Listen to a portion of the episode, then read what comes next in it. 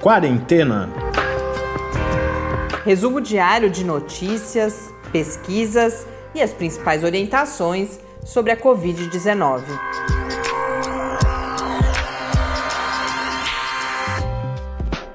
Quarentena, dia 157.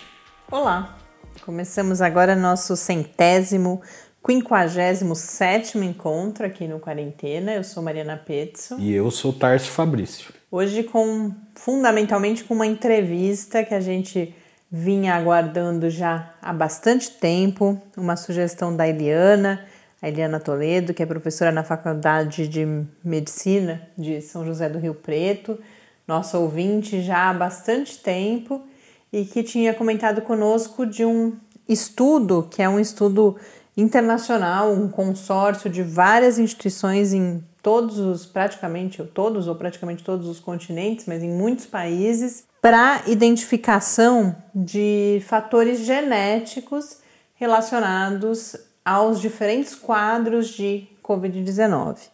E ela nos sugeriu que conversássemos com o professor Antônio Condino Neto, que é professor do Instituto de Ciências Biomédicas da Universidade de São Paulo, mais especificamente do Departamento de Imunologia, e não só coordena o braço brasileiro desse projeto, que se chama COVID Human Genetic Effort, então um esforço genético na Covid humana, mas ele integra também o Comitê Gestor Internacional desse grande projeto de pesquisa, sobre o qual nós saberemos mais daqui a pouco, e ele, que é uma referência também eh, na área da imunologia, nos trouxe, além das informações de imunologia diretamente relacionadas a esse estudo, eu aproveitei para, no final, fazer, pedir que fizesse um breve resumo daquilo que a gente já sabe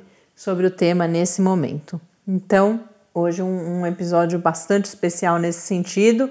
Agradeço muito a Eliana por essa sugestão. Hoje mesmo, hoje ou ontem, ela mandou um e-mail para a gente falando: cadê professor Condino? E agora finalmente a gente conseguiu agendar e fazer. E a sua outra, seu outro pedido, Eliana, a gente conversa amanhã com o professor Bernardino.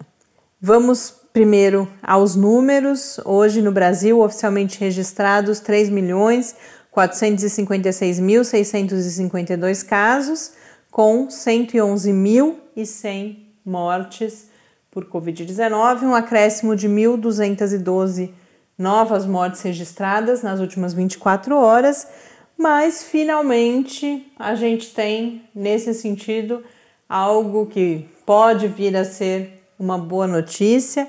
Vocês se lembram? Eu acho que semana passada eu não cheguei a comentar, mas já a gente em várias ocasiões trouxe os resultados de um levantamento que é feito semanalmente pelo Imperial College London sobre as taxas de reprodução do, do vírus, da doença, nos países mais afetados pela pandemia. Lembrando, esse é o famoso R, e Sempre que esse número está acima de 1, significa que a pandemia é crescente ainda, que nós estamos tendo um aumento, um crescimento acelerado, inclusive, da pandemia. E quando ele cai abaixo de 1, a gente começa a ter alguma possibilidade. Uma desaceleração, né?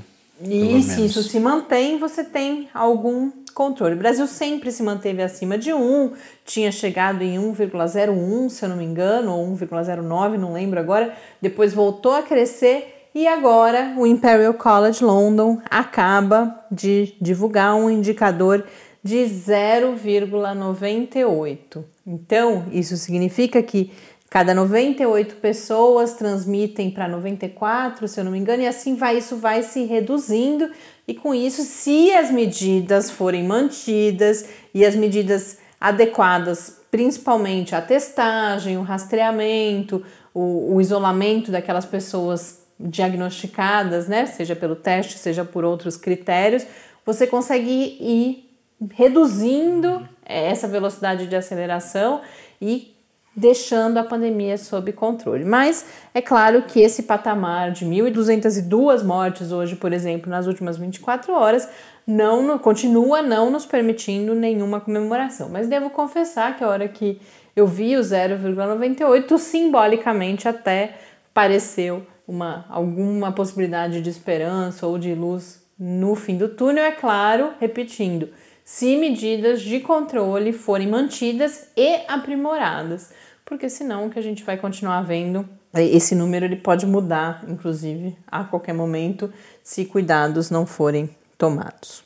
Uma outra, um outro indicador que vem nesse estudo do Imperial College e que mostra algo que nos números mundiais vai aparecer também é uma situação bastante preocupante da Índia, que nessa semana ultrapassou o Brasil como líder no número de mortes semanais. Então, isso é uma estimativa, porque nesse caso o Imperial College está olhando, é uma modelagem que vai olhar para frente com base, no, base nos dados passados e estima para a Índia na próxima semana 7,2 mil mortes e para o Brasil 6.910. Então ainda são 7 mil pessoas em uma semana morrendo por Covid-19. Então a gente não pode exagerar também em algum sentimento de alívio que a gente porventura, porventura tenha com esse dado do 0,98. No mundo, segundo a Organização Mundial da Saúde, são 21.989.366 casos.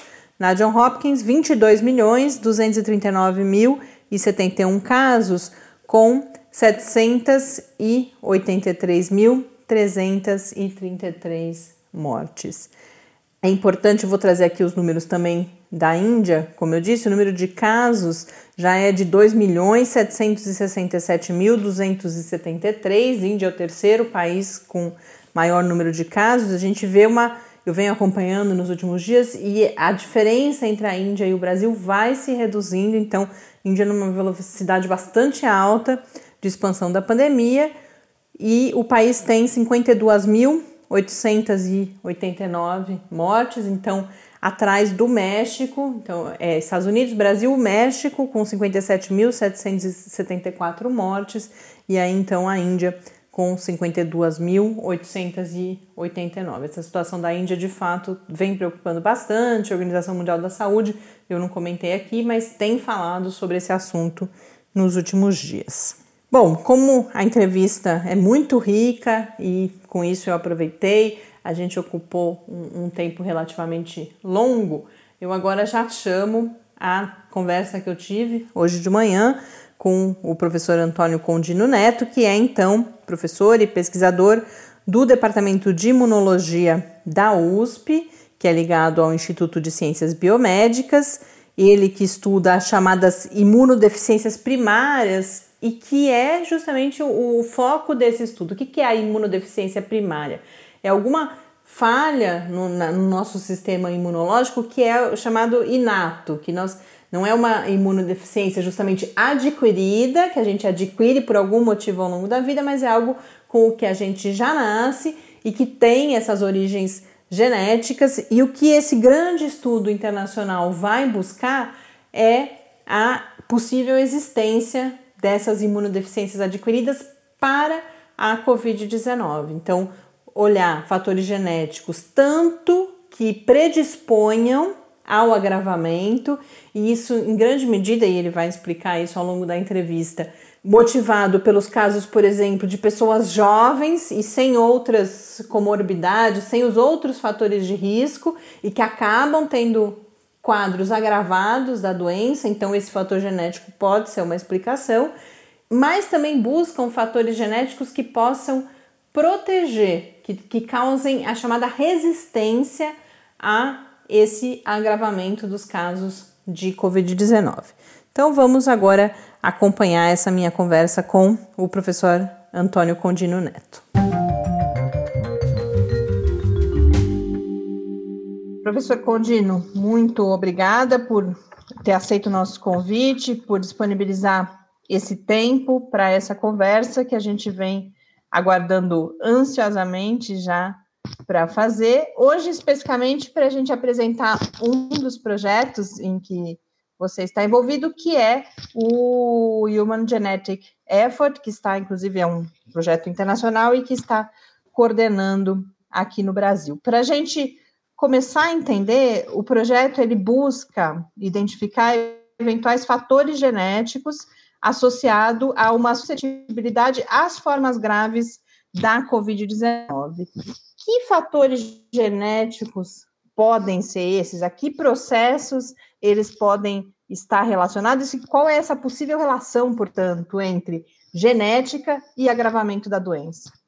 Bom, em primeiro lugar, eu agradeço a oportunidade de conversar é, sobre esse tema, que é um tema uh, um grande desafio hoje, né, do ponto de vista de enfrentamento dessa pandemia, uma nova doença.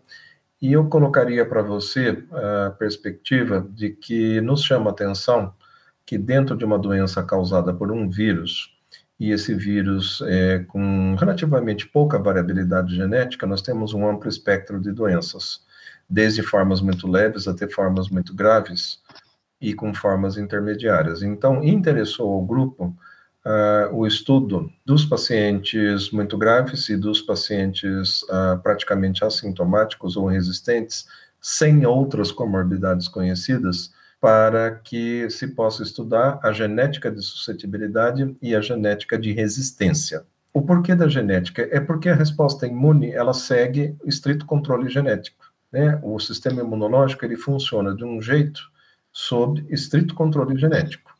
Então, nos interessa identificar os genes que colocariam o paciente em risco, ou seja, defeitos na resposta imune que colocariam os pacientes em risco, assim como características genéticas que regulam a resposta imune e conferem resistência natural ao COVID. É comum, é, a gente pensando em outras doenças, a gente encontrar a explicação para a manifestação dessas doenças em fatores genéticos? É comum sim, já existe. Veja, nós trabalhamos com imunodeficiências primárias.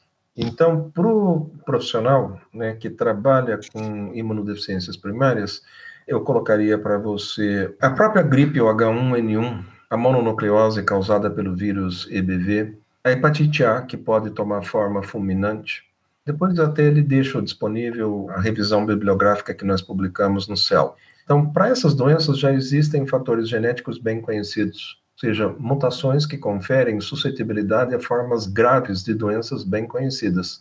Tem gente que morre do H1N1 e tem gente que tem uma forma leve. Então, o raciocínio aplicado para o COVID é a mesma coisa. E em toda a, experiência acumulada é, por nós imunologistas que trabalhamos com imunodeficiências, nos permite uh, testar essa hipótese que uh, o COVID tem resistência natural e tem suscetibilidade genética natural. É isso que nós estamos testando, a semelhança de outras doenças virais já bem conhecidas e com conhecimento devidamente aí publicado e disponível na internet. E o que esse conhecimento pode trazer de possibilidades de enfrentamento a doenças? A gente conhecer que fatores genéticos são esses, por exemplo? Uh, na verdade, uh, o que, que vai acontecer? Se você já sabe que o paciente tem uma suscetibilidade genética previamente e é possível testar isso, é possível eh, mudar a estratégia de tratamento, prevenção e tratamento. Se você eh, já é avisada previamente, é, não, cuidado que se você pegar essa doença, você corre o risco de morrer. Veja, nós não estamos fazendo isso é, com os diabéticos, hipertensos, obesos. Já se sabe que a doença COVID ela pode ser extremamente grave nesses grupos. Então, essas pessoas já estão avisadas que o confinamento para elas, os cuidados preventivos, eles têm que ser redobrados. Né? Então, agora, o que uh, ainda não está sendo feito é as pessoas que são consideradas saudáveis, de repente elas são traídas pela doença.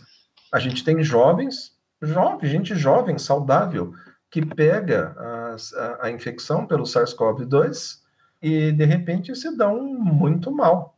Né? Então, se tiver uma maneira de avisar essas pessoas que elas redobrem o cuidado por testagem genética, é, seria muito bom. Né? Ou seja, parece, soa meio como ficção científica ou medicina do futuro, Mas é por aí, né? É a modernidade. Por exemplo, eu vou te dar, uh, citar o câncer de mama. Olha, a, as mulheres hoje já sabem que se elas tiverem uma variabilidade genética no gene BRA, elas estão sujeitas a ter câncer de mama.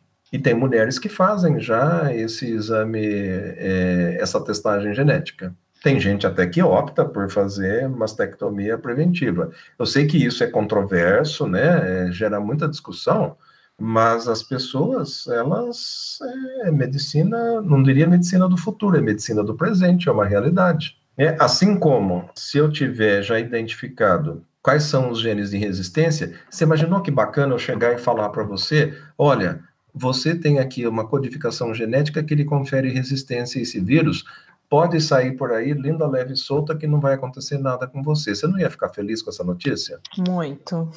é, isso ia ajudar muito, inclusive, a economia. A gente conseguiria, é, na população, identificar pessoas que são naturalmente resistentes. Então, é isso que possibilita. Agora, dentro desse estudo, não só existe a, a, parte genética, como também dos mecanismos imunológicos. E mecanismo imunológico, ele está é, sob estrito controle genético. Agora, esse consórcio é que eu não posso falar qual é o mecanismo é, imunológico que já foi detectado, porque o estudo científico, no momento, está sendo revisado por um periódico científico de alto impacto, mas eu já vou te adiantar que a hora que for publicado esse estudo, vai mudar a maneira de tratar a Covid. E qual que é a previsão de publicação? A gente tem como saber? Não deve ser logo, né? Agora em setembro. Vai mudar e, e vai mudar completamente. Vai ser um, um reviravolta. Vou agendar a entrevista já para a gente conversar assim que publicar. E, professor, só para que não restem dúvidas, quando a gente fala ou na predisposição para agravamento ou na resistência, o quanto isso é uma, uma sentença e o quanto isso é uma probabilidade? Ou, ou isso varia? No sentido de se você, se você identifica isso, se você identifica a, a predisposição, por exemplo, é, é, certeza que se eu adoecer eu vou ter uma forma agravada, ou se eu identificar a resistência, eu posso sair por aí passeando porque eu ou não vou ficar doente, ou se ficar doente vou ter uma forma leve. Eu vou colocar para você usar o mesmo exemplo do câncer de mama. Então, a gente identifica aquela mutação que predispõe a mulher a ter o câncer de mama.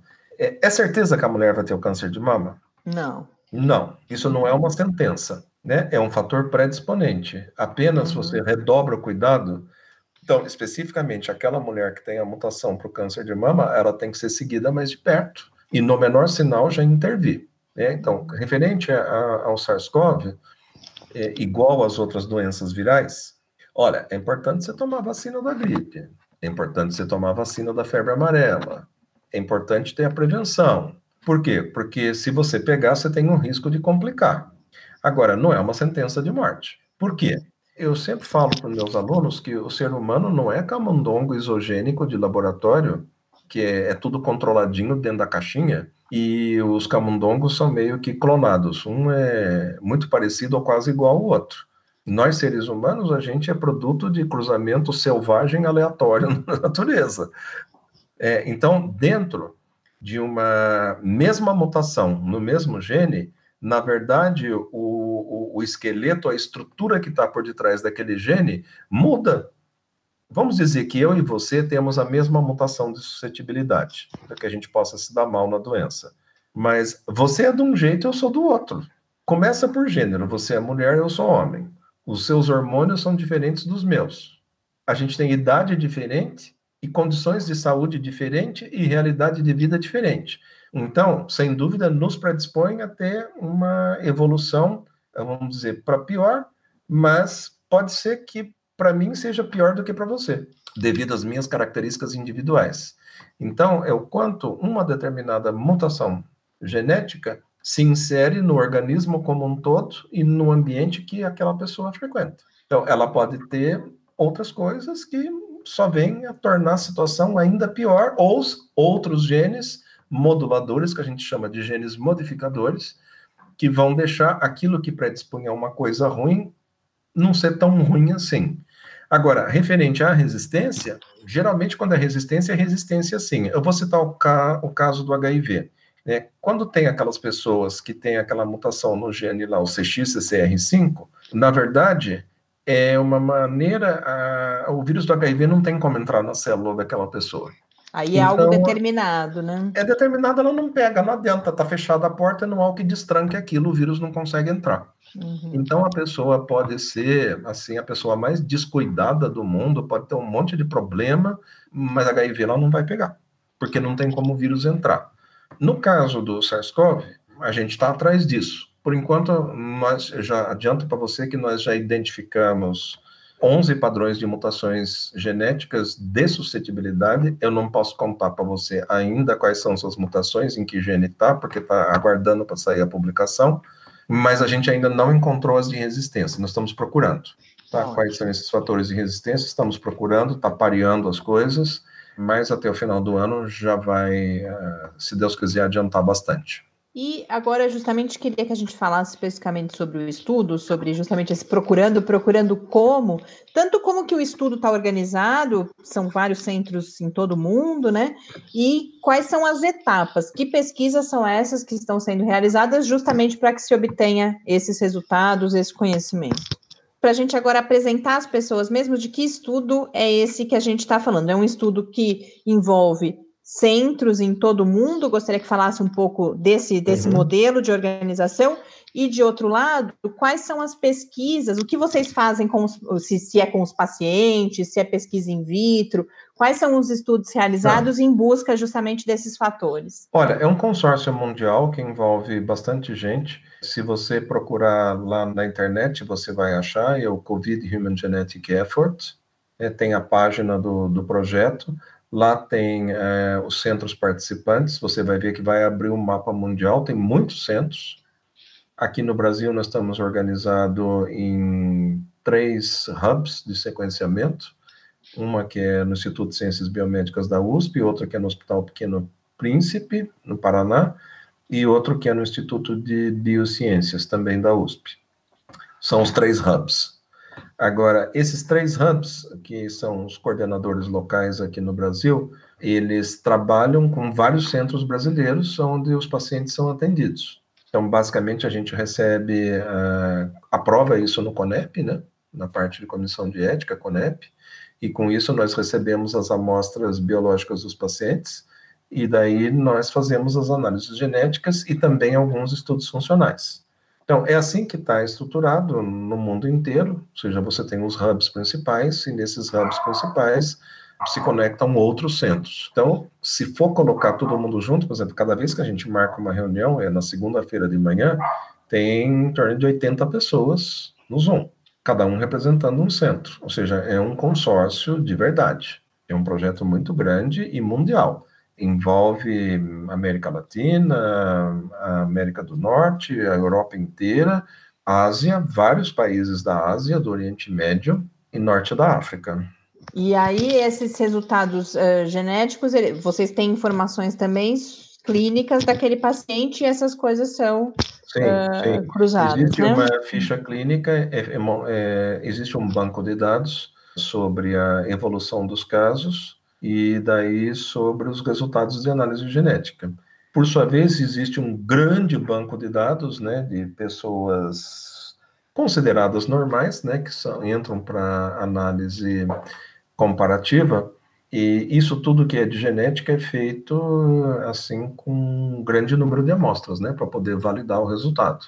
Uhum. Só que para quem trabalha com imunodeficiência primária, a gente tem um enfoque diferente, quando fala em genética, muita coisa é feita, ah, vamos pegar aqui os, os chamados SNPs, né? Que são uh, os polimorfismos. Ah, esse polimorfismo, esse polimorfismo, a gente não trabalha com isso. Não? Então, nós achamos uma, uma variante genética num gene que está relacionado à resposta imune. Fazemos a análise em sílico, que chama, ou seja, existem os programas eh, de informática que nos ajudam a predizer se aquela variação genética tem cara de doença. Então, se aquilo sugere que é uma doença, aquilo é validado experimentalmente, uma a uma. Então, é montado um sistema experimental para a gente testar se aquela variante genética de fato é patogênica, se ela induz doença. E daí tem o teste do teste do teste do teste do teste, ou seja, você montar o banco de dados é, de informações clínicas e de variantes genéticas, isso você consegue, nós conseguimos fazer em âmbito mundial, com muitos casos. Agora, você testar a hipótese de que aquela variante genética é de fato patogênica, daí é um a um.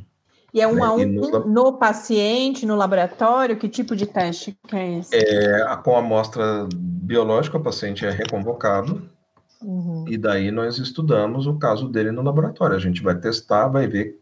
Existem testes padronizados né, da resposta imune e a gente vai provar que aquela mutação induz uma falha é, do sistema imune. É assim que funciona. Quem trabalha com imunodeficiência primária, veja, a nossa área hoje inclui 420 doenças monogênicas. É um livro de medicina à parte. Essas doenças predispõe à infecção, formas extremas de alergia, formas extremas de autoimunidade, formas extremas de doenças autoinflamatórias e suscetibilidade ao câncer. E dessas 420, 120 cursam com transtornos do desenvolvimento, com autismo, deficiência intelectual, convulsão, ou seja, são as formas sindrômicas, malformações cardíacas. Então, quando nós falamos de imunodeficiência, pode ser um defeito isolado do sistema associado a problemas, é, outros problemas de saúde. E só esclarecer dois últimos conceitos. Uh, imunodeficiência primária é porque é aquela que nasce com, com, a gente. Isso, exatamente. E o segundo, as doenças monogênicas, é porque essa suscetibilidade decorre de um único gene. Exatamente. É. No caso que está sendo testado, é uma ousadia extrema nossa. A gente está afirmando que tem formas de Covid que são imunodeficiências primárias que só foram reveladas agora devido à exposição ao vírus. Uhum. Você entendeu? É, é, é, essa é uma proposta muito ousada. Por que, que a gente está falando isso? Porque a gente já conhece 420 doenças.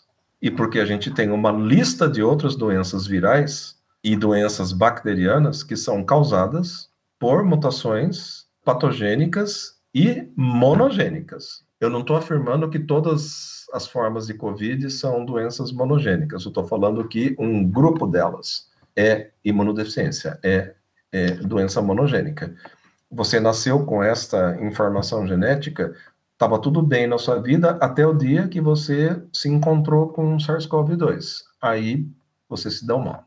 A mutação herpes existia antes exemplo, que o vírus. A, a, encefalite pelo herpes na criança. São crianças maravilhosas. Você não diz, imagina, tá tudo bem o dia que elas topam com um herpes simples, elas desenvolvem uma encefalite e morrem. Uhum. É assim que funciona. E a mutação existia, portanto, antes uh, da existência do vírus, uhum. e ela está relacionada somente, é uma predisposição somente a essa condição. Exato. Uh, no caso do SARS-CoV, eu vou te adiantar que tem algumas que são específicas do SARS-CoV, pelo menos até o momento, mas tem outras que não são, não. Inclusive, eh, alguns pacientes já têm um histórico predisponente de outras infecções virais.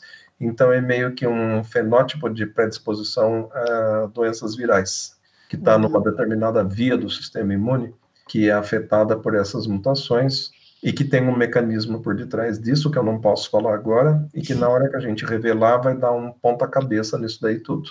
E para a gente, eu queria aproveitar a sua presença aqui para falar de, de, uma parte que a gente pode falar. É, eu tenho dito no podcast que, pelo menos a minha experiência pessoal, e eu imagino que de grande parte das pessoas, é que a gente pensava em, até agora, a gente pensava em imunidade e, ou imunologia, pensava basicamente em anticorpos, num, num processo bastante direto e simples, e que a gente está, quem está prestando atenção e se interessando, aprendendo muito porque na, na, na, Covid a questão da imunologia vai aparecer em vários, uh, vários processos, desde nos proteger, de estarmos imunes, nessa, nessa ideia de, de estar imune, as reações do nosso organismo que vão levar ao agravamento. Agora a gente conversou aqui hoje sobre toda essa questão dos fatores genéticos. E, para a gente concluir, então, queria que fizesse um, um, um breve resumo, se, isso, se é que isso é possível, sobre o que a gente tem hoje de, de algum consenso ou de evidências, principalmente relacionadas a essa questão do estar ou não imune, da ideia de imunidade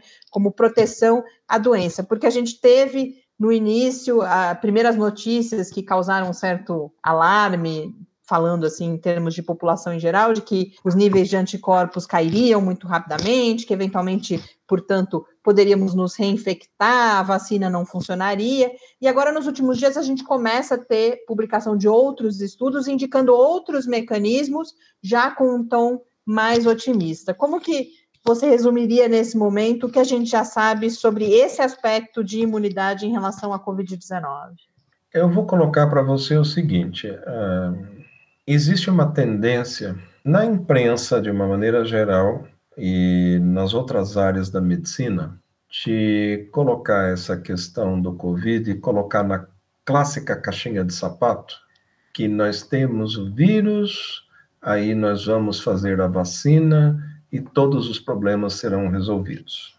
Que é o raciocínio de 60, 70 anos atrás. Quando nós começamos a aprender que a gente poderia manipular um vírus, induzir uma resposta imune e, com isso, imunizar as pessoas, garantir imunidade. Então, isso deu certo para o vírus do sarampo, para o vírus uh, da polio, para o vírus da febre amarela, a varíola.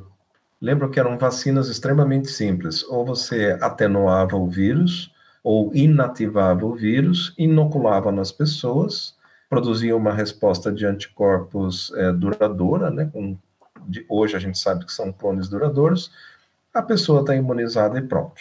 É, é, o raciocínio clássico, né? Da caixinha de sapato. E uh, as pessoas hoje têm essa expectativa ainda, elas ainda acham que resposta a vírus e a doenças infecto-contagiosas continua dentro dessa caixinha de sapato de 70 anos atrás. E aí é onde entram os imunologistas.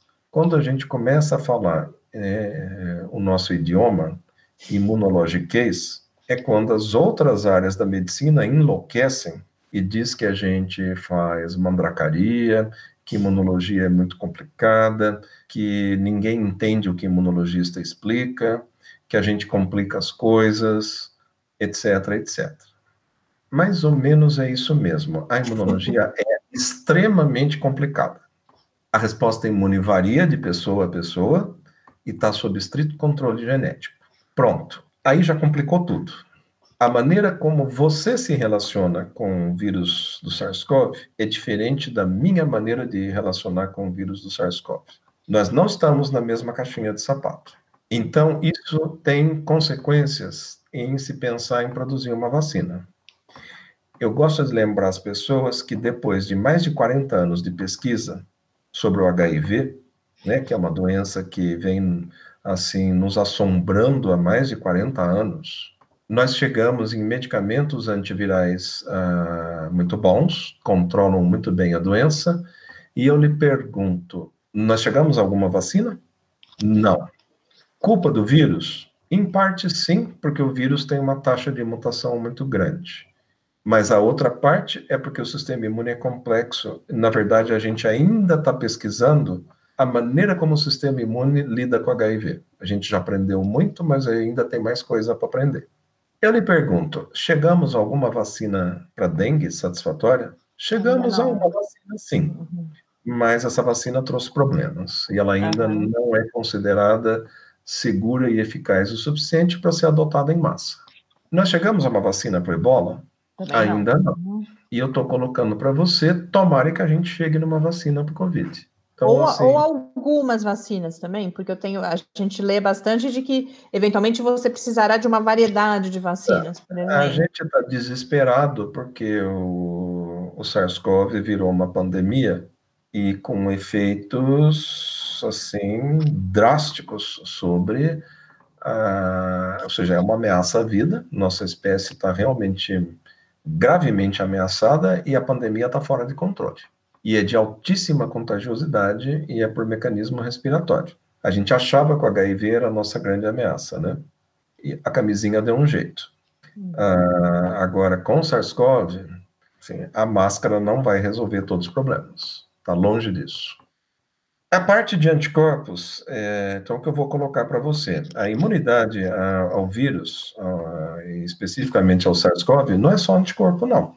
Existe a participação dos linfócitos T, é fundamental que as células CD8 identifiquem uh, células do nosso corpo infectadas pelo vírus e elas tenham esse efeito de citotoxicidade e elimine a, a casinha do vírus. Quando você mata a célula parasitada, na verdade você elimina o vírus porque o vírus não tem como se proliferar. Só que isso causa dano tecidual. Né? É importante ter um anticorpo? Claro que é, porque o anticorpo neutraliza o vírus, ele dificulta a entrada do vírus na célula. Agora, uh, nós estamos olhando né, com o raciocínio da caixinha de sapato, procurando anticorpos anti-proteína S. Mas nós já aprendemos que existem anticorpos anti outras proteínas e outras estruturas do vírus que podem ser tão importantes ou mais importantes para aquilo que nós estamos procurando, assim como a imunidade mediada por células. Então, na verdade, Está todo mundo com muita dúvida se as vacinas são ou não eficazes, se a gente vai atingir ou não a imunidade de rebanho e como é que vai ser isso. Provavelmente a gente está procurando a coisa errada. Nós estamos querendo achar uh, anticorpos e células do jeitinho que a gente achava isso 70 anos atrás. E então a gente tem que saber o que procurar. E aí é onde o imunologista vai fazer uma grande diferença. Então eu diria, para essa fase que é aguda, todas as áreas da medicina estão sendo mobilizadas, é muito importante que todo mundo trabalhe é, em grupo para se achar uma solução a mais rápida possível para conter essa pandemia, né? Agora, no futuro, assim, sem querer puxar a sardinha para o nosso lado, mas é o imunologista com todas as mandracarias, entre aspas, que vai chegar a soluções, a imunologia junto com a genética. E eu sempre coloco para os meus alunos, olha, eu sou um médico da geração estrutura-função. A gente tinha que estudar anatomia e fisiologia. Era o carro-chefe do curso da medicina, isso 40 anos atrás, quando eu estudei para ser médico. Hoje em dia, quem quiser entender a medicina vai ter que estudar muita genética, bioquímica, biotecnologia, biologia molecular e imunologia. Essas são as disciplinas carro-chefe. Quem os alunos, ou seja, é difícil? É. Os alunos detestam estudar esses assuntos, não gostam de jeito nenhum, porque é difícil, realmente é difícil, mas vai ter que estudar, porque é o futuro da medicina, o presente e o futuro da medicina. É por aí que vai, é por aí que a gente vai entender, é por aí que nós vamos encontrar soluções. Eu vejo, assim, apesar de, de todas as dificuldades que a gente vem enfrentando na crise, no dia a dia, as consequências econômicas, as consequências sociais, a elevada mortalidade e a bagunça política que isso se transformou, que é lamentável o comportamento ainda da classe política, isso não é só no Brasil, é no mundo inteiro.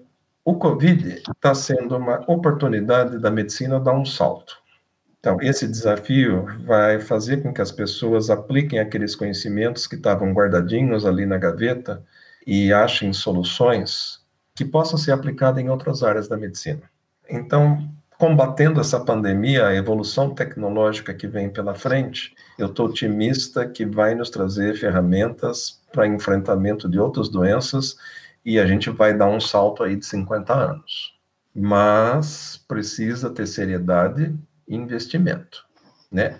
Essa coisa de ficar procurando combater pandemia com um remédio velho que foi desenhado para outras doenças, acho que não contribui para o debate, não contribui para o avanço.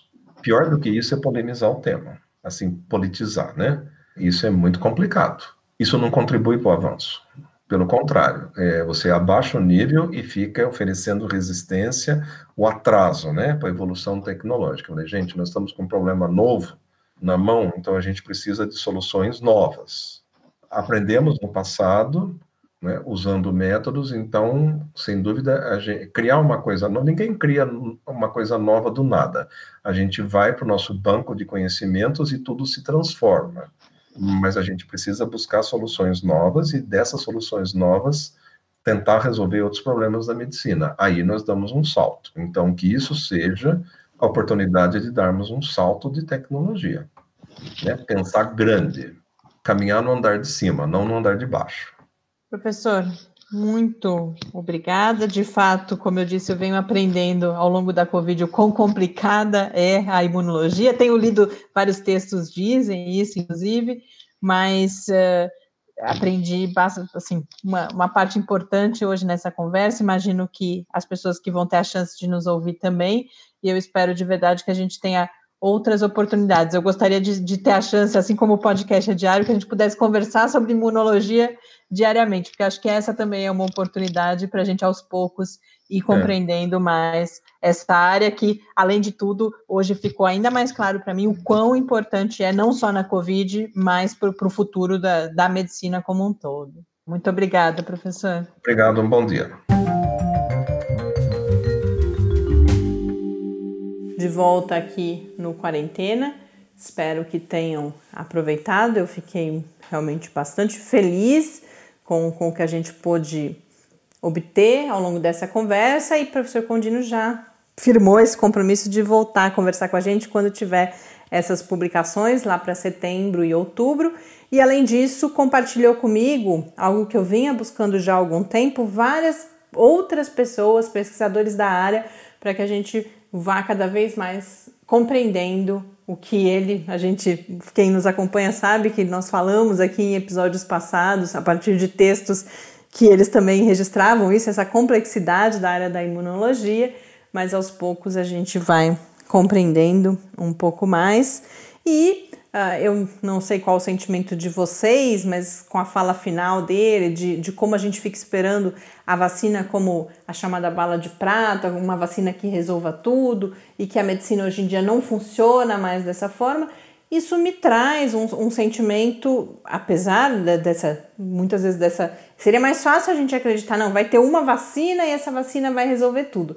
Mas o que eu entendo que ele nos disse ao final é que a medicina se desenvolveu e que agora você consegue trabalhar com muito mais precisão. Agora, esse trabalhar com, com, com precisão envolve pesquisas mais na fronteira do conhecimento e diferentes soluções, de certa forma, sob medida, quando ele fala que cada pessoa, cada sistema uh, reage de uma de determinada uma maneira, forma. Né? Você tem que buscar soluções, é claro que não individuais, mas que atendam esses diferentes perfis. Isso, por exemplo, a gente já disse em relação às próprias vacinas, mas não só, o que a gente percebe, e é sobre isso que eu pretendo que a gente fale cada vez mais para ir compreendendo diferentes caminhos para a gente enfrentar, e como ele também diz, não só esta doença, mas outras que venham, as já existentes e outras que venham a nos afligir no futuro. Então, de certa forma, acho que o episódio de hoje é um episódio marcado pela esperança, desde aquele dado do Imperial College que eu trouxe inicialmente,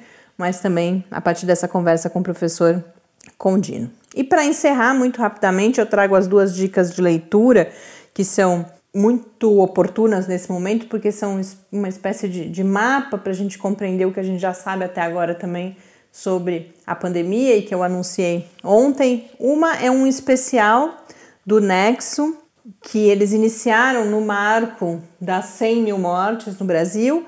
É um especial que pretende ter cinco capítulos, o título é O Cálculo de uma Tragédia, e que ele se propõe a abordar diferentes aspectos da pandemia: os aspectos sanitários, ou seja, os aspectos mais especificamente de saúde, aspectos econômicos, políticos e sociais. A gente já tem dois capítulos publicados, esses dois eu já li. O primeiro é chamado de Proporção da Morte, em que eles fazem fundamentalmente uma linha do tempo das mortes no Brasil. Muito, eu achei uma solução gráfica muito interessante para a gente relembrar o que foram os últimos cinco meses e o quão rapidamente a gente saltou de números na casa das dezenas, que foram os que a gente compartilhou nos primeiros dias aqui por algum tempo, para essa número que eles vão comparar. Hoje, o Brasil tem um trem lotado de pessoas mortas pela Covid-19 a cada dois dias. Então, graficamente, isso é bastante significativo e importante para a gente compartilhar com outras pessoas que, porventura, não tenham essa noção da gravidade do que nós estamos vivendo. E o capítulo 2 se chama Sem Ciência na Gestão, em que o Nexo parte desse clima de negação do conhecimento científico, de anticientificismo, muitas vezes vindo do principal líder, que deveria ser o principal líder no país, que é o presidente uh, Jair Bolsonaro, e traça, vai exemplificando diferentes momentos no, nessa história dos últimos cinco meses também, em que a ciência não foi ouvida, e isso no momento em que a ciência vai mostrando que é, sem dúvida nenhuma, se não a única, e não é a única, mas a principal resposta é onde nós temos de investir, e, e é, mesmo sem esse apoio devido e sem que decisões sejam tomadas com base nela eh, quando deveriam ter sido, tem sido uh, o que nos permite algum enfrentamento de toda essa situação. E o outro material que eu divulgo é uma edição especial, uma edição temática da revista Estudos Avançados, que é uma publicação do Instituto de Estudos Avançados da USP. É o número 99, inclusive, que traz. Ela tem dois temas, um dos temas é Covid-19 e esse dossiê da Covid traz 17, 17 artigos abordando também diferentes temas. Então, vai falar, por exemplo, claro, da resposta à Covid-19 no Brasil, fazendo análises disso, fala de ciência e tecnologia, traz propostas, mas fala também, por exemplo, das respostas calcadas no chamado multilateralismo. Então, vai falar da ONU, fala da Organização Mundial da Saúde, fala bastante da pandemia situada no espaço. Então, essa temática que tantas vezes a gente trouxe aqui a partir de estudos sobre desigualdades nas cidades, a questão dos diferentes bairros na cidade de São Paulo, por exemplo. Então, esses são alguns dos temas abordados. Eu não li ainda os artigos da revista do IEA, mas você vendo os autores, eu li os resumos, também um material bastante interessante para diferentes interesses que as pessoas possam ter. Eu compartilho os links para tanto para o projeto do, da, da questão do professor Condino, essas dicas de leitura, lá no Quarentena News em www.lab.ufscar.br barra Quarentena News e para fechar os convido mais uma vez a conversarem conosco através do e-mail podcastquarentena@gmail.com ou no Twitter em QuarentenaCast. Um grande abraço e até amanhã. Até amanhã. Fique em casa. Quarentena é uma realização do Laboratório Aberto de Interatividade para a Disseminação do Conhecimento Científico e Tecnológico da Universidade Federal de São Carlos, o LAB da UFSCar, do Centro de Desenvolvimento de Materiais Funcionais, CDMF, e do Centro de Inovação em Novas Energias, o CINE. Pauta, produção e apresentação: Mariana Pezzo e Tárcio Fabrício. Arte e design de Henrique Mateus. Desenvolvimento web, Eduardo Martins. Edição de áudio, Lucas Stefanuto. Apoio Fundação de Amparo à Pesquisa do Estado de São Paulo.